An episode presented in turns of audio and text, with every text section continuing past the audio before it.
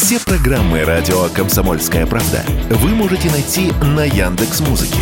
Ищите раздел вашей любимой передачи и подписывайтесь, чтобы не пропустить новый выпуск. Радио КП на Яндекс Музыке. Это удобно, просто и всегда интересно. Экономика на радио КП. Здравствуйте, дорогие радиослушатели! В эфире наш ежедневный обзор главных экономических новостей.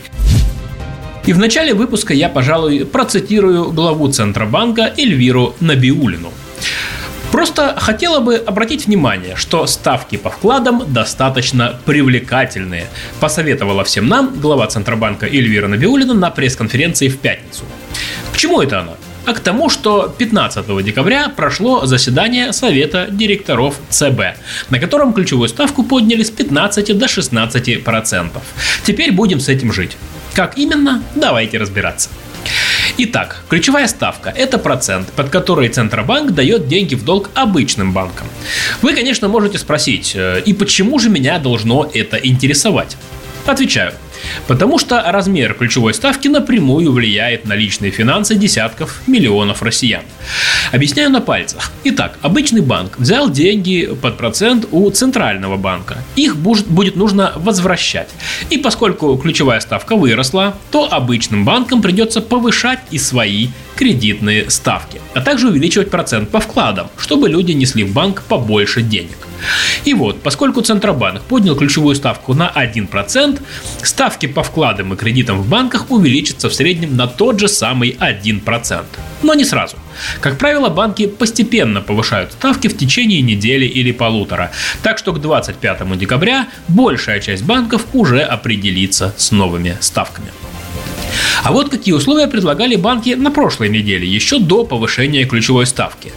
Вклад 13,3% годовых, ипотека на вторичку 17% годовых, потребительский кредит 23,5% годовых и автокредит 19% годовых.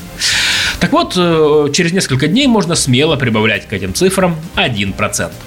В общем, если вы планируете взять кредит, лучше не затягивайте, берите, пока не подорожало. А если хотите открыть вклад, то есть смысл подождать э, дней 7-10, пока все банки не определятся с новыми ставками. Хотя некоторые банки, например, Сбер, БТБ, Газпромбанк, не стали тянуть и уже подняли свои ставки по депозитам. И немного теории. Зачем вообще Центробанк все это делает? Центральный банк уже несколько месяцев методично поднимает ставку, чтобы обуздать инфляцию, которая уже превышает 7% годовых.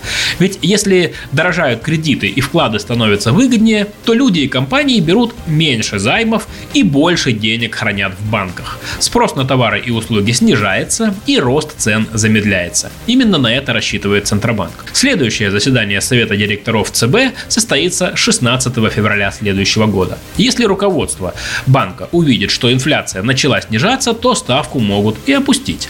Если же цены продолжат расти, ставку могут поднять сильнее или оставить без изменений. Вообще, высокая ключевая ставка для экономики вредна, ведь э, когда бизнес берет мало кредитов, он меньше денег тратит на инвестиции и развитие экономики замедляется.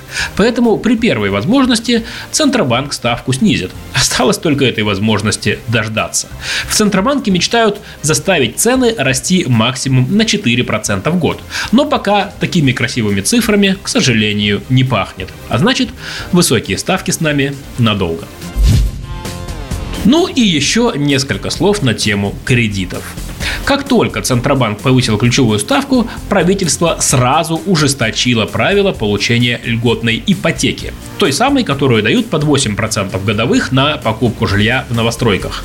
Вот новые условия, которые начнут действовать с 23 декабря.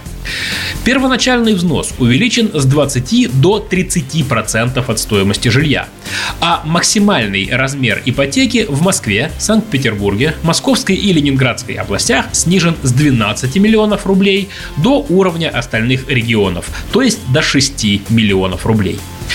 На самом деле случилось то, чего многие уже давно ждали. Власти не раз обращали внимание на слишком доступную ипотеку. Из-за этого цены на новостройки взлетели, и в среднем по России первичка стала дороже вторички аж на 42%. Пришло время нажать на тормоза. Как сказал нам вице-президент гильдии риэлторов России Константин Апрелев, теперь спрос на ипотечное кредитование будет снижаться, а следом пойдет вниз и цена. Но не сразу. По словам эксперта, дистанция во времени между снижением спроса и снижением цен достаточно большая. Так что ощутимого снижения цен на жилье в России можно ожидать не раньше весны. Экономика на радио КП.